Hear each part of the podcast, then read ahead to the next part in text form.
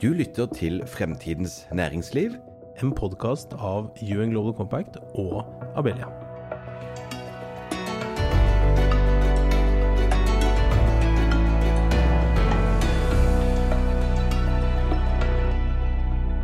I dag så skal vi snakke om atomkraft som bærekraft, Øystein. Ja. Eh, Og dette har jeg egentlig gleda meg litt til. Jeg ba Christian, produsenten vår, om å ta, liksom, ta initiativ til å finne flinke folk.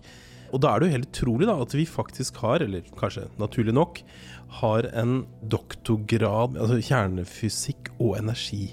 eh, Sunniva Rose. Sånne folk som deg, jeg er veldig imponert eh, over folk som tar doktorgrader. Så det er veldig godt å ha deg på besøk her for å snakke om dette temaet, som, som du har vel sagt at det fins irrasjonell frykt i befolkningen for eh, altså bruke atomkraft til energiforsyning. da. Eh, så, så det gleder vi oss til å høre mer om i dag, Øystein. Det gjør vi, men det er i hvert fall veldig hyggelig å ha deg her, Sunniva. Og jeg håper at du vil da bære over med både Kim og meg, og kanskje noen av lytterne som ikke er så ekspert på dette som deg. Vi har jo faktisk ambisjoner om å prøve å lære litt mer gjennom, gjennom denne lille halvtimen vi, vi skal ha sammen. Så jeg lurte på om vi rett og slett skulle begynne så basic at jeg spør deg skal vi si atomkraft eller kjernekraft, eller er det hipp som happ, og hva er det eh, i så fall? Du kan få lov til å si begge deler. Begge jeg deler er bruker begrepet kjernekraft fordi det er atomkjernen eh, det dreier seg om når vi da holder på med dette. Men det er helt i orden å si kjernekraft Ok, også. Nei, atomkraft også. Ja, ja. Men og ja, og hva er det? Jo, eh, det er jo da eh, en måte å produsere energi på hvor man bruker det at tunge eh, atomkjerner, som f.eks. uran eller plutonium, de eh, har en eh, evne til å dele seg i to. Eh, altså kjernespalting kalles det, eller fisjon. Og når dette skjer, så frigjøres det veldig, veldig mye energi. Og eh, når det frigjøres mye energi, så blir det gjerne varmt. Eh, og hvis noe er varmt, så kan vi bruke det til å varme f.eks. vann. Eh, og når man gjør det, så kan man produsere damp, og, sånn produserer energi. Så, eh, så det er en veldig veldig stor og fancy dampmaskin, eh, egentlig. Hvor da den opprinnelige energien kommer fra uran eller plutonium som spaltes. Dette var jo imponerende, Sunniva. Det var jo såpass eh, godt forklart at til og med en som gikk samfunnsfaglinjen i sin tid, klarte å henge med. Så det er rett og slett eh, kraft som oppstår når, eh, når kjernen spaltes. Eh, og, og den kraften, den energien, kan man da fange og bruke til noe. Riktig. Så, så, så prinsippet for et kjernekraftverk, det er egentlig det samme som også om det var et kullkraftverk eller et gasskraftverk, eller det som vi kan kalle generelt varmekraftverk. Fordi uansett det er så om du brenner kull eller om du spalter uran, så produseres det varme, og den varmen kan vi bruke. Men det viktige, eh, viktige poenget her er jo at i motsetning til om du brenner kull eller olje eller gass, der produseres jo da også masse CO2 når vi spalter atomer, f.eks. uran, så er det ingen forbrenning som skjer. Så det produseres ikke, altså null CO2 når dette, dette skjer. Og det tror jeg vi skal komme litt tilbake til, men det er et viktig poeng, da. Ja. Eh, og vi er jo så stolte av dette oljeeventyret vårt. Ja. Nå skal vi ligge i forkant på havvind, og det er ikke måte på. Men eh, Norge var ganske tidlig ute også med kraftverk, egentlig. Selv om i dag er det vel ingen uh, radiat... eh, ingen igjen her hjemme, er det det? Ja, kjernekraft eh, tenker ja, du på? Ja. Ja, nå skal jeg være ja, nå sa jeg eh, kraftverk, jeg var tidlig ute med vannkraft. men om det kjer- mener kjernekraft. Jeg blir helt stressa av dette temaet. Ja, nå skal jeg være litt forsiktig, og selvfølgelig selvfølgelig er jeg ikke historiker, men jeg mener at eh, faktisk at Norge eh, veldig, veldig tidlig, sånn etter eh, altså, Tidlig et, på 50-tallet en gang, eh, var liksom det første lille landet som bestemte seg for at vi skulle satse på kjernekraft, faktisk. Og så skjedde ikke Det, det ble aldri noen satsing på det, men vi har jo hatt to eh, såkalte forskningsreaktorer. En som eh, ligger på Kjeller utenfor Oslo, og en i Halden. Eh, og, og her har man jo da forsket på eh, ja, ting som har, eh, har relevans da, for, for kjernekraftverk. Men vi har aldri hatt, vi har aldri hatt kommersiell kjernekraft i Norge. Men, men vi har hatt på en måte tungtvann, da, som har blitt brukt til produ produksjon i Det, kraftverk. det er Ja, riktig, ja. og det, det hadde jo ikke noe direkte med de, eh, de forskningsreaktorene å gjøre. Men det var jo Rjukan eh, tungtvanns... eh, altså- Vemork.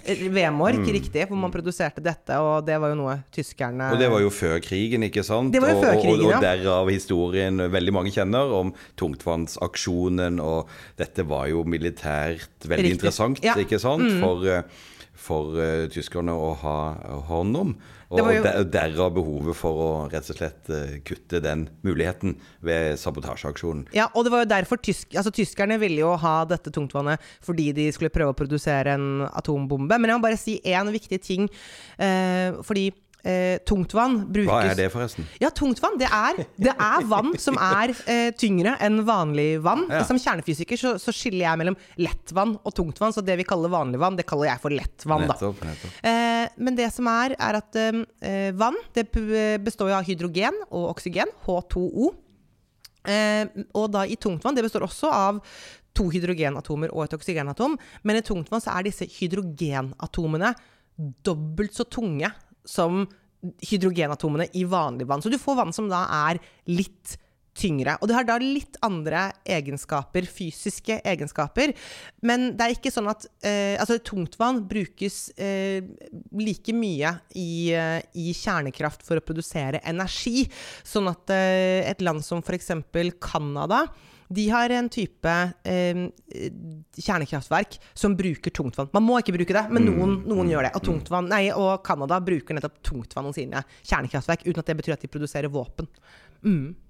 Det er, det er jo eh, da et spørsmål om hvorfor, hvis Norge egentlig var ganske tidlig ute på dette, eh, hvorfor ble ikke dette en sentral energikilde i, i Norge? Har du gjort deg noen tanker om det, eller hvordan kjenner du den eh, Vi har allerede allerede vært inne, inne på det. Vi har nevnt at vi er jo en stolt eh, Eller nå er det ikke alle som er så stolt av at vi er en oljenasjon, men, eh, men vi, vi fant jo olje, da. Eh, Det var da skiftet faktisk Da var det i hvert fall noe, Jeg kan ikke hele historien, så nå må ikke historiker komme og arrestere meg på at jeg sier noe. Men jeg, men jeg vet jo at eh, det er klart at eh, med da at vi fant eh, olje, så var det på en måte veldig lett Mm. å ta bort kjernekraft som, et, eh, på en, som en option i, Ja. i denne energimiksen. Um, og så um, Eh, og, og, og så har vi jo så mye vannkraft, og da er det på en måte Det er veldig lett eh, for nordmenn da på en måte sitte og bare være kategorisk negative til Mm. f.eks. kjernekraft. Eh, ja. Men dette har jo vært en vanlig kilde i no våre naboland i, Mm. i Europa. Eh, og så har det jo du, du, vi, vi husker jo eh, Det begynner allerede å bli ti-elleve år siden, men Fukushima-ulykken i Japan gjorde jo at mange land da endret tilnærming og vel bestemte seg for å legge ned eh, atomkraftverk Tyskland er jo det, liksom, er jo det store tydeligste. eksempelet ja. på det, Mm, ikke sant? Men, men hva har skjedd der? Har vinden da snudd eh, eh, i, i lys av de utfordringene man nå står i, eller hva? Hvor, hvor, hvor hot er dette nå? Eh, altså, det, det, er jo, det er jo hot. Nå skal jeg ehm, eh, Nå er jeg ikke 100% sikker på hvordan det ligger an i Tyskland nå. De har vel stengt ned mange av kraftverkene sine, men de har vel ikke stengt ned alle. Og det er jo noen diskusjoner rundt det, dette med at det plutselig flere og flere begynner å Altså EU har jo jobbet for å I hvert fall enkelte EU har jobbet for å få dette eh, kjernekraft inn i denne grønne taksonomien sammen med de fornybare kildene. Så er det andre som er veldig, veldig negative til det. Jeg kan si at Personlig så mener jeg at det er helt riktig å kategorisere kjernekraft som grønt. Så det, det kan, da, der står jeg. Men la meg ta, ta tak i det. Fordi at Ja. Jeg begynte jo liksom en hypotese om at uh, atomkraft er bærekraft, Mm. og at uh, norske befolkning er irrasjonell. Ja. Jeg har vel faktisk til og med vært ute og, Ja, ja, ja, anklaget litt, det var til og med i anførselstegn en sitat fra deg. Kan, ikke- kan ikke du si litt om, om de to tingene? For det er jo egentlig kjernen i det vi snakker om her i dag, tenker jeg. Eh, Og bare for å bare si det jeg, jeg anklager ikke den norske befolkning for å være irrasjonell, men det er klart at i en overskrift, i et debattinnlegg, så kan man eh, poke litt ekstra og anklage enkelte politikere for å ha, ha en irrasjonell frykt. Da, eller irrasjonelle meninger. Eller, ja, ja, ja, mm. Men, eh, men ja, til liksom Ja, er det, er det bære? Er det, er det grønt? Er det bra? Er det miljøvennlig? Er det klimavennlig? Eh, det er det i aller høyeste grad. grad. Eh, altså, det er den eh, Når det gjelder da CO2-utslipp, det har vi aldri, allerede nevnt at det produseres ikke noe CO2 når, eh, når man da spalter uran. Eh, så kan man selvfølgelig ikke, når man skal se på, på, måte, på hva er CO2-fotavtrykket til en energikilde, så kan man ikke bare se på hva er det som skjer i det øyeblikket man produserer energien. Man må jo se på hele livsløpet. Jo, jo. Men når man gjør det, så ender eh, allikevel kjernekraft eh, like, nesten like lavt som vindkraft. Vindkraft ligger aller, aller lavest når det gjelder utslipp av CO2. Eh, Kjernekraft ligger rett over. Så det er eh, For i selve, av selve prosessen er det ingen utslipp det er det ingen utslipp, men selvfølgelig vil det alltid være noe når man ser på Altså det er liksom betong og og altså betong den type ting og som ja. utvinning, og, og, og, det, og inni her så vil det jo alltid være vanskelig. Altså man vil ikke få ett tall som er det ene riktige svaret her, fordi da, da kommer det jo an på f.eks. da eh, det, det krever energi å lage brensel. Altså man har utvinnet, utvinnet uran, skal man lage brenselet. Og så blir spørsmålet da hvordan er denne energien produsert? Er den, ikke sant? Og det det er jo akkurat samme spørsmål som vi er vant til når man diskuterer om elbiler er liksom bra eller Ja, ja. dårlig. Der, kommer, der kan du også få veldig gode tall og veldig dårlige tall, avhengig av på en måte hvilke eh, Så det er, det er komplisert, det er det. Men, men når man ser på, en måte på gjennomsnittstallene her, så er det eh, det er definitivt klimavennlig. Eh, det er svært lave utslipp av CO2. Men så er det jo ikke bare utslipp av CO2 som bestemmer om en energiform er, er bra eller dårlig. For man må se på det vi kan kalle det totale fotavtrykket til en energiform. Og inni der kommer det jo sånne ting som Eh, hvor, mye, hvor mye areal kreves det, f.eks. For, eksempel, for laget? Eh, er det utslipp av, farlige stoffer til naturen, som tungmetaller f.eks.? Hva kreves av gruvedrift, som kanskje skjer i steder i verden der hvor det ikke er spesielt eh, Altså hvor vi også bryter bærekraftsmål. Um, og jeg syns spesielt dette med areal er interessant, fordi der, når det gjelder em, hvor mye energi man får per areal, så sliter jo de fornybare kildene. De krever mye Sol er vel et godt eksempel på det. Sol og ikke vind også Vind også, mye. selvfølgelig. Ja. Og, og det er et problem når man kommer da mer inn på, ikke på klima, men det går jo da på natur og miljø. Fordi da, da gjør man in store inngripen i naturen. Eh, og, det, eh, det- og det aller viktigste når det kommer til da biomangfold og på en måte ta vare på naturen, så er det å ha uberørt natur. Um, og FN snakker jo om at at vi har en naturkrise. Som faktisk de ser på som enda mer alvorlig enn klimakrisen. Selv om det snakker vi ikke så mye om, men det er derfor litt viktig å skille mellom eh, klima er én ting, for noe kan være veldig veldig klimavennlig, men så kan det kanskje være mer utfordrende på natur- og miljøsiden.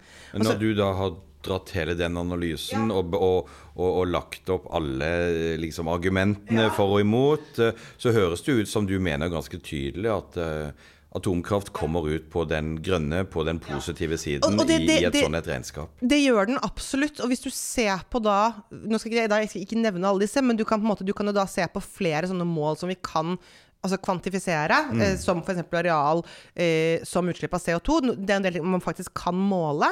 Og da ser vi at kjernekraft kommer ut, når du så sammenligner med alle de forskjellige måtene å produsere energi på, fra, liksom fra olje og kull til eh, sol og vind, så kommer kjernekraft ut som den beste, eller en av de beste, på alle de forskjellige målene. Um, så Men hvor langt unna er man å, å kunne, kunne raskt, eh, for å bruke det uttrykket, bygge opp igjen mer kapasitet, eller bygge den kapasiteten man trenger? For forskerne, mange forskere i hvert fall, er tydeligvis ganske enige om at, at eh, kjernekraft eh, nok må være en del av miksen for å, å lykkes med, med den jobben Ja. som skal gjøres. Og så kan man se, er det, skal det, vil det være det i Norge eller ei, men, men i global sammenheng. Men er det, det er jo Man kan jo se for seg et atomkraftverk, og alle skjønner at det er ikke noe du bare, du bare eh, setter opp i løpet av helgen. Nei, det gjør man Eh, ikke. Litt, litt mer krevende enn, enn å legge solceller på, på taket. Ja. Eh, Så er ikke dette voldsomt store og tunge og langsiktige investeringer som må til for å, å kunne bygge kapasitet, eller hvordan, hva, hvordan, hva kan du si om det? Langsiktig er det definitivt, men det er det jo eh, Altså, jeg skjønner at du på en måte Du mener jo ikke selvfølgelig at solceller på taket er, på en måte kan sammenlignes med et kjernekraftverk, for det produserer veldig mye mindre. Absolutt. Det krever jo ganske mye mer. Når vi snakker om også å bygge store vindparker til havs og sånn, så er det heller ikke noe som vi har klart neste år, ikke sant?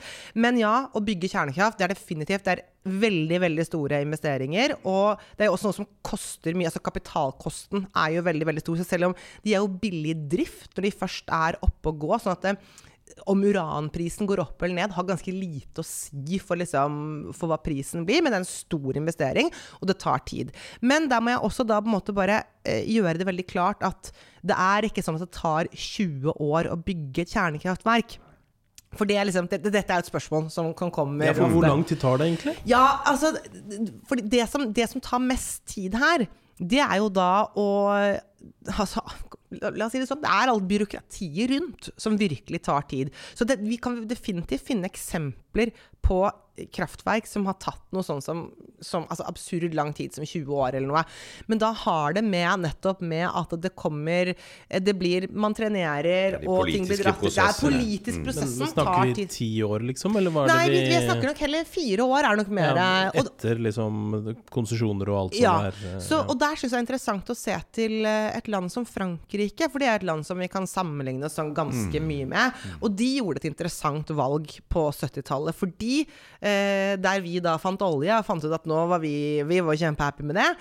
Eh, så eh, opplevde jo Frankrike at eh, de ville ikke være avhengig av nettopp olje og andre stater. De ville nettopp være, eh, være selvforsynt og ha kontroll på dette selv. Og da satset de på kjernekraft, og da gikk de og, altså, Da bygget de voldsomt opp i løpet av ganske få år, fra, fra da lite til å være en da nesten 100 forsynt av, av ja, for, det er såpass stor forsyning i Frankrike nå?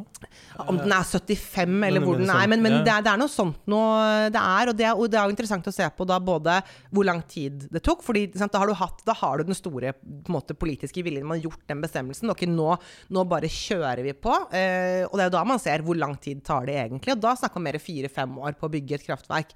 Men det man også ser, er at eh, Frankrike har da generelt da også eh, stabile, eh, relativt lave strømpriser eh, også, sånn i hvert fall sammenlignet med, med resten av Europa.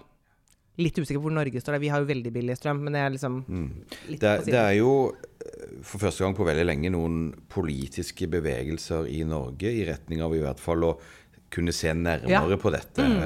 MDG har vel eh, åpnet for dette et godt stykke på vei. Høyre har vel eh, vedtatt at man skal bør utrede noe mer. Um, de av oss som har deltatt på noen partilandsmøter, har hørt om thorium. Mm. Det kommer opp i jevne mellomrom, og det er alltid en liten, et lite segment. Norges eh, grunnstoff, er det Eh, sånn? ikke sant? Eh, Det er et lite segment, særlig de representantene som da møter på landsmøtet fra Telemark og, Ja. og det området. Porsgrunn er veldig opptatt av dette. Du er ekspert på thorium, er du ikke det? Hva Jeg har en hva- doktorgrad på thorium. Hva er thorium, og har, har vi, er det sånn at dette er et, eh, et norsk fenomen? Eh, thorium det er et, eh, det er et grunnstoff. Eh, det er faktisk Norges nasjonalgrunnstoff. Så det det. er eh, Wow. Ja, ja. Eh, det er et grunnstoff som er litt, litt radioaktivt, på samme måte som uran f.eks. Og under rette forutsetninger så kan man bruke thorium som brensel i kjernekraftverk. Mm. Eh, og det kan ha en del fordeler hvis man gjør det, men siden jeg på en måte legger litt vekt på kan her her, det er noen forbehold. Det er ikke det er, Du kan si at det er lettere å bruke uran eh, direkte. Eh, thorium krever litt mer.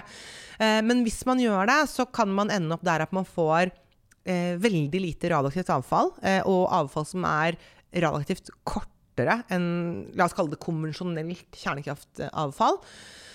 Eh, og så finnes det mer av thorium i, i verden. Sånn at altså, jeg tror jo faktisk, selv om vi kanskje ikke kommer til å ha kjernekraft i Norge, så tror jeg jo kjernekraft kommer til å Det kommer ikke til å forsvinne, fordi vi trenger mer og mer og mer energi i verden. Jeg tror vi trenger egentlig alt. Um, og da vil vi også trenge ja, da trenger vi mer brensel. Um, ja, så, så det er det. Så, man, så det er en fordel. Altså at det finnes mer, fire ganger mer enn enn Men man kan utvinne dette, da, og om man ikke bruker det i Norge, så kan man eksportere det? Det? Ja, det er jo en mulighet. Og så, Mm. eh, er det jo egentlig en geolog som burde svart på nettet hvordan er det med thoriumforekomster og sånn. Men det stemmer, vi har mye thorium i Norge. Uh, vi vet ikke akkurat hvor mye, og det syns jeg at vi burde, vi burde gjort en ordentlig undersøkelse på hva er det vi egentlig har. Er det noe vi faktisk kan utvinne og på en måte potensielt gjøre noe med? Men det varierer mellom om anslagene på hvor mye det er, varierer mellom eh, at vi har det tredje største reserve i verden, eller det sjette største. Så uansett så er det mye. Eh, og det er spesielt da på det som heter Fensfeltet i, eh, i Telemark, da, Ja. hvor det er mye av det. Men kan dette brukes i andre ting også? For en av tingene vi vet om fornybar eh, eh, omstillingen, skiftet, er jo at vi kommer til å trenge utrolig mye metaller. Sant? Og, eh, som må hentes ut fra Norge og andre steder. Men kan thorium brukes til batteriproduksjon? Kan det brukes til andre ting, eller hvordan er det? Eh, nei, jeg tror ikke det er egnet til det. Altså, jeg, Så, vidt meg bekjent, så, så kan det ikke det per i dag, i hvert fall. Så klart vet du aldri hva, hva noen plutselig finner på, men det er nok ikke der eh, thorium kan, eh, kan være interessant. Det som er litt spennende, er at eh, Og igjen, nå blir jeg redd for å bli arrestert av geologene som måtte, måtte lytte, men dette Fensfeltet i Telemark, det er det området er visst ganske spennende. Det er mange forskjellige typer stoffer på akkurat dette området her. Blant annet en del av det som kalles for sjeldne jordarter. Ja. Og det er stoffer som nettopp er viktig inn i eh, De er mer inne i på en måte batteriproduksjon og all mulig egentlig elektronikk, Elektronikk, og ja. alle Mm. mulige sånne ting. Så noen har jo fablet rundt det at eh, thorium i seg selv er kanskje ikke det man vil på en måte utvinne, men man, kanskje man kunne utvunnet de andre stoffene, og så får du thorium som et biprodukt. Og hvis du først har det der, så bør du på en måte gjøre noe med det. Så ja, litt fabling der. Men Du snakker jo godt om at, at atomkraft, kjernekraft, er grønt Mm. etter de fleste standarder. Men er det ikke da veldig farlig? Nei. Apropos hva folk Nei. tenker om dette. Folk tenker det, ja. Særlig de som er gamle nok som meg, med husker jo faktisk Tsjernobyl. Ja. Vi får litt vondt i magen Ja. når vi tenker på disse tingene. Så hvorfor er det ikke farlig, og hva, hva er det, Det vi ble jo gjennomført en, Ja. en interessant eh, undersøkelse for det er vel ca. et år siden nå, hvor man, eh, hvor man faktisk gjorde et representativt Altså tok en undersøkelse på representativt utvalg av befolkningen, hvor man så et ganske sånn tydelig skille mellom under og over 40 eh, da. Og det, det, eh, det korrelerer jo godt med Husker du Tsjernobyl, husker du ikke Tsjernobyl? Og det skjønner jeg veldig, veldig godt. At den ulykken har satt en helt enormt stor støkk i, eh, i befolkningen. Så det, det har jeg full forståelse for. Jeg kaller ikke, det, kaller ikke folk irrasjonelle for at de syns at det er skummelt.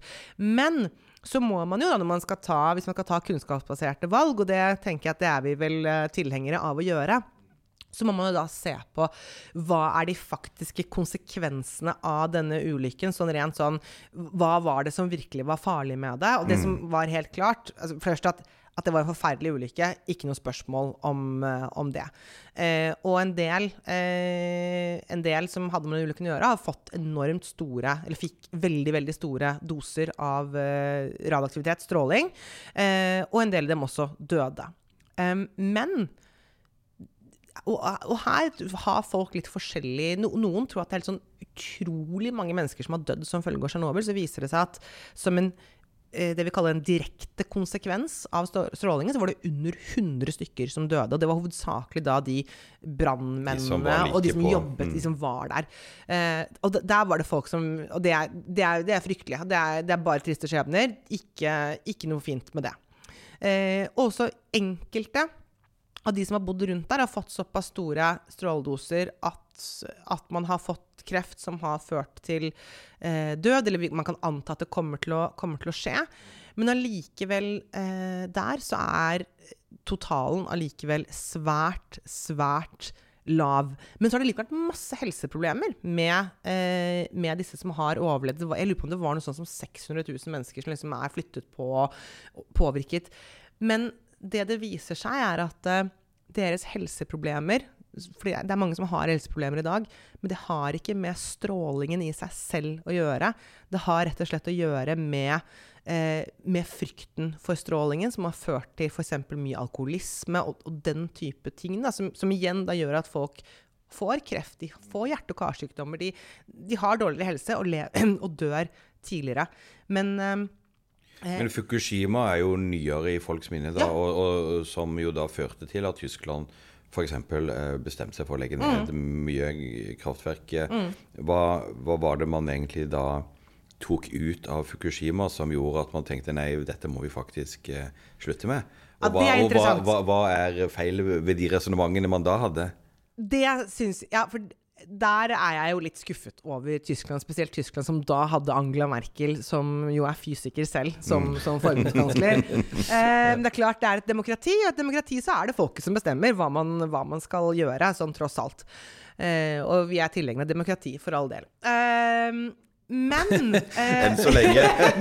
Nå kjente jeg at det Ok, ja, fortsett. Nei, nei, men, nei, men det var bare altså, digresjon. Um, Ja da, vi, jeg tror vi, jeg tror vi forsto den, men, uh, Men, men, men, men det, er- det, det, for det er et spørsmål jeg veldig ofte får, er Mm. liksom Ja, men hvis det, hvis det du sier er riktig, hvorfor har vi ikke kjernekraft da? Mm. Og det er jo svaret Nei, men vi lever jo i et demokrati. Folk vil ikke når, ha det. Når flertallet Mm. ikke vil ha det, så har vi det ikke. Det er ikke sånn at For vi lever i demokratier, ikke teknokratier, ikke sant? Ja, ja, ja. så det var vel Men det er jo litt det vi prøver å bidra til her, med liksom kunnskapsopplysning, kan vi si det, og Men det er jo dannelse, derfor det er, det er jo hele grunnlaget for et Um, demokrati. Er jo men, nettopp men jeg tenker her vi er jo inne i kjernen av det som, som vi egentlig begynte med. Ikke sant? Hvis det er sånn, som du sier, at dette er en grunnleggende god idé, Ja. hvordan, hvorfor klarer vi hvorfor, hvorfor er det bare MDG på en måte av de grønne partiene i Europa som da er for det, som jeg forstår? Så eh, hva skal til for å vippe politikeren i riktig retning? For det virker jo som det ikke er nok med kunnskap, for kunnskap er jo tilgjengelig. Mm. Ehm, og, og, og, det kan jo selvfølgelig være at um, en krig med Ukraina gjør at det blir mer sannsynlig å beholde ehm, Altså beholde atomkraftverka i Tyskland, da. Så kanskje Mm. det gjør på en Mm. måte at, Av nød fordi man ikke har nok Ja. energi. Ikke sant? Mm. Ikke sant? Så, så det er jo en, en, kombinasjon av kun, manglende eller Altså kunnskapssida og behov for energi. Mm. Da. Men hvordan, hva, hva skal til, tror du, eh, for å snu politikerne her? Kunnskap er én ting, og så tror jeg nok også det du peker Altså det du pirker borti der med, med krigen i Ukraina, som, og, eh, som på en måte gjør at de plutselig kjenner på litt andre, andre ting. For det er alltid mye, det er mye lettere det er mye lettere å være negativ til et eller annet hvis det ikke påvirker hverdagen din i form du kjenner ikke på lommeboka, du kjenner ikke på frykt for noen ting. Da kan man sitte og si 'dette vil vi ikke ha'. Men jeg tror det, det er jo to ting som har skjedd. For første har vi jo kjent på veldig høye strømpriser, og plutselig sett at eh, Oi, og dette har, har jo da sammenheng med nettopp at det blir mer og mer fornybart. Og vi har faktisk kjent på kroppen at vinden blåser ikke alltid, solen skinner ikke alltid, hvordan det påvirker påvirker strømprisene. Og så kommer da dette med hvor vi plutselig kjenner på en sånn Oi, forsyningssikkerhet. Og at verden er jo ikke nødvendigvis stabil, som gjør at vi på en måte retenker litt. Men, så så det, er, det er de tingene. Og så er det kunnskap. Og da vil jeg bare tilbake til hvor du, du spurte om Tyskland. Jeg svarte jo ikke på det. Men fordi uh, Fukushima var jo en ulykke hvor det skjedde et enormt jordskjelv. Og tsunami eh, og den type naturkatastrofer vil alltid kunne skje. Det kan vi, ikke, vi, vi kan ikke garantere at det ikke kommer til å skje. Og det er helt legitimt å stille det spørsmålet bør man ha f.eks. kjernekraft på et I område. område. Et sånn type utsatt område. Nå skal det likevel sies at det er jo da ingen eh, som har dødd pga. utslipp av radioaktivitet fra Fukushima, og ingen kommer til å gjøre det heller. Det betyr heller ikke, men det betyr jo ikke at ulykken har vært uten konsekvenser. selvfølgelig, hatt enorme konsekvenser allikevel. Men da kan man jo stille spørsmålet hvorfor er det da det gjør at Tyskland, som da ikke er utsatt for verken jordskjelv eller tsunamier, de har en helt annen type eh, geologi, at de da stenger, stenger ned. Og det, det har ikke jeg noe godt, eh, godt, svar på. Men kunnskap er jo essensielt. Og det her med også da bare, For du trakk jo fram også MDG, og at de har blitt positive. De var ikke det for bare en del altså Det er ikke mange år siden de begynte å vise en endring til, til, mer positivt. Og det gir jeg veldig kudos til MDG for, nettopp fordi de måte tradisjonelt grønne partiene er negative til kjernekraft. Kim, denne episoden går jo absolutt inn i serien av episoder der vi får lære noe nytt. Og lære noe om et tema vi eh, har hørt mye om og hørt mye engasjement rundt, men, men hvor det er veldig ok da å ha en så kunnskapsrik gjest som, som Sunniva. Og jeg syns vi har lært en del nytt allerede, Kim. Men hva skal vi, er det noe vi skal bruke anledningen til å spørre om helt på, på tampen her? Vi begynner jo å nærme oss nedslag. Jeg hører du er litt sånn på avsluttende her, men jeg, jeg tenker sånn, jeg vet ikke For nå har vi jo liksom stilt det spørsmålet vi lurte på. Mm. Hvorfor uh, brukes irrasjonale argumenter, og hvorfor er det bra for bærekrafta, osv. Men uh, hva ville du lagt til nå? Altså, nå har du jo fortsatt noen, noen hundre lyttere her, da. Noe, som, som, hører på deg. Hva, hva du, føler du ikke har fått sagt? Nei, altså jeg, jeg, må jo si at jeg har, Hvis jeg skal trekke det litt sånn ut, så har jeg en litt sånn drøm når vi snakker om på en måte grønne skiftet i, i, Norge. Og vi har disse gamle oljeplattformene som etter hvert da ikke skal De står der, de skal ikke produsere olje mer. Jeg tenker, Hva om vi bygger kjernekraftverk ute på, på, de? Og så har jeg jo, tenker jeg at Da måtte vi fått Aker Nuclear, føler jeg. Som Nettopp, til å eh, Aker Nuclear Ja. fins eh, ennå ikke, men det er min eh, Den legger jeg Jeg kast, legger den ballen opp Men- der. Men, men er det mulig? Kan du liksom bygge det opp på de eksisterende oljeplattformene? Det er jo litt spennende. sant? Men er ikke det et, et farlig sted? Apropos Fukushima, og har det ta, langt til havs? Eh, jeg vil si nei. Nei. Eh, fordi på en måte det aller Og her kommer det sikkert an på for, altså, Det verste som kan skje, da, Mm. er jo selvfølgelig at ting, ting faller sammen, og det faller ut i vannet. Vann fungerer ekstremt godt som en, sånn, som en beskyttelse mot, eh, mot stråling. Aha, Så, så offshore uh, nuclear, Ja. det, that's the new thing. ja, New så kid det- on the block. the new oil. Nei, men, men, si, men, men det er jo faktisk det er, det er mange selskaper som Ja, jobber med interessant. å lage kjernekraft på lektere. Så Okay, fin, fin, men ok, nå, det var jo dumt at det kom på tampen. Ja, det men det men, men uh, fins det i dag? Er det noen som har brukt gamle Om det er oljeplattformer, eller om det er isolerte øyer eller sånt til å lage atomkraftverk? Ikke så vidt jeg vet. Sånn det, finnes, selskaper som jobber med å lage lektere. Eh, så det, og de har noe interessant, Men det er da for å også ha det flyttbart, men også Mm. Ja, ja. fordi at det faktisk er et regelverk som kan være enklere til sjøs også.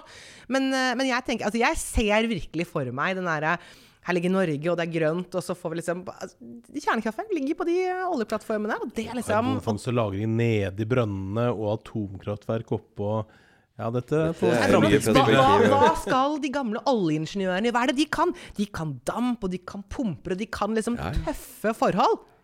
Da kan de jobbe inn mot dette istedenfor. du nevnte Aker. De skal jo nå eh, De har jo etablert et nytt eh, investeringsselskap som skal prøve å, å, å, å samle 100, nei, 1000 milliarder, er det ikke det? Et et betydelig lite oljefond der, altså, som skal investeres i grønne, mm. i grønne muligheter og grønne næringer. Så kanskje har de nå fått en ny idé der. må- Kanskje Slyngstad har fått noe nytt å tenke på? Ja, ikke sant. Både Slyngstad og Øyvind Eriksen i Aker ASA. Det, det Ja, ja. da har vi noe, kanskje noe å invitere dem til podkast om. eh, Aker Nuclear. Dere, den, den, det Men står så bra. for. Men da tror jeg at vi eh, må lukke denne episoden, Øystein. Er Det det må ikke vi. sånn? Vi må det. Men tusen takk til deg, Sunniva, som ville være gjest hos oss. Veldig stas, veldig interessant, veldig lærerikt. Så takk for det. Tusen takk for at jeg fikk komme. Og til alle lytterne der ute, så får vi bare si at takk for at dere lyttet på også på denne episoden av eh, podkasten Fremtidens næringsliv. Eh, vil du høre flere episoder, så finner du de på fremtidensnæringsliv.no, eller der du ellers finner dine podkaster. Og ikke glem å legge en liten anbefaling, da. Ja, det er vi glad Eh, for. Ja, liten sånn like eh, i eh, podkastsystemet du bruker til vanlig. Da blir vi glad. Med det så sier vi tusen takk til Sunniva og til oss to. Øystein.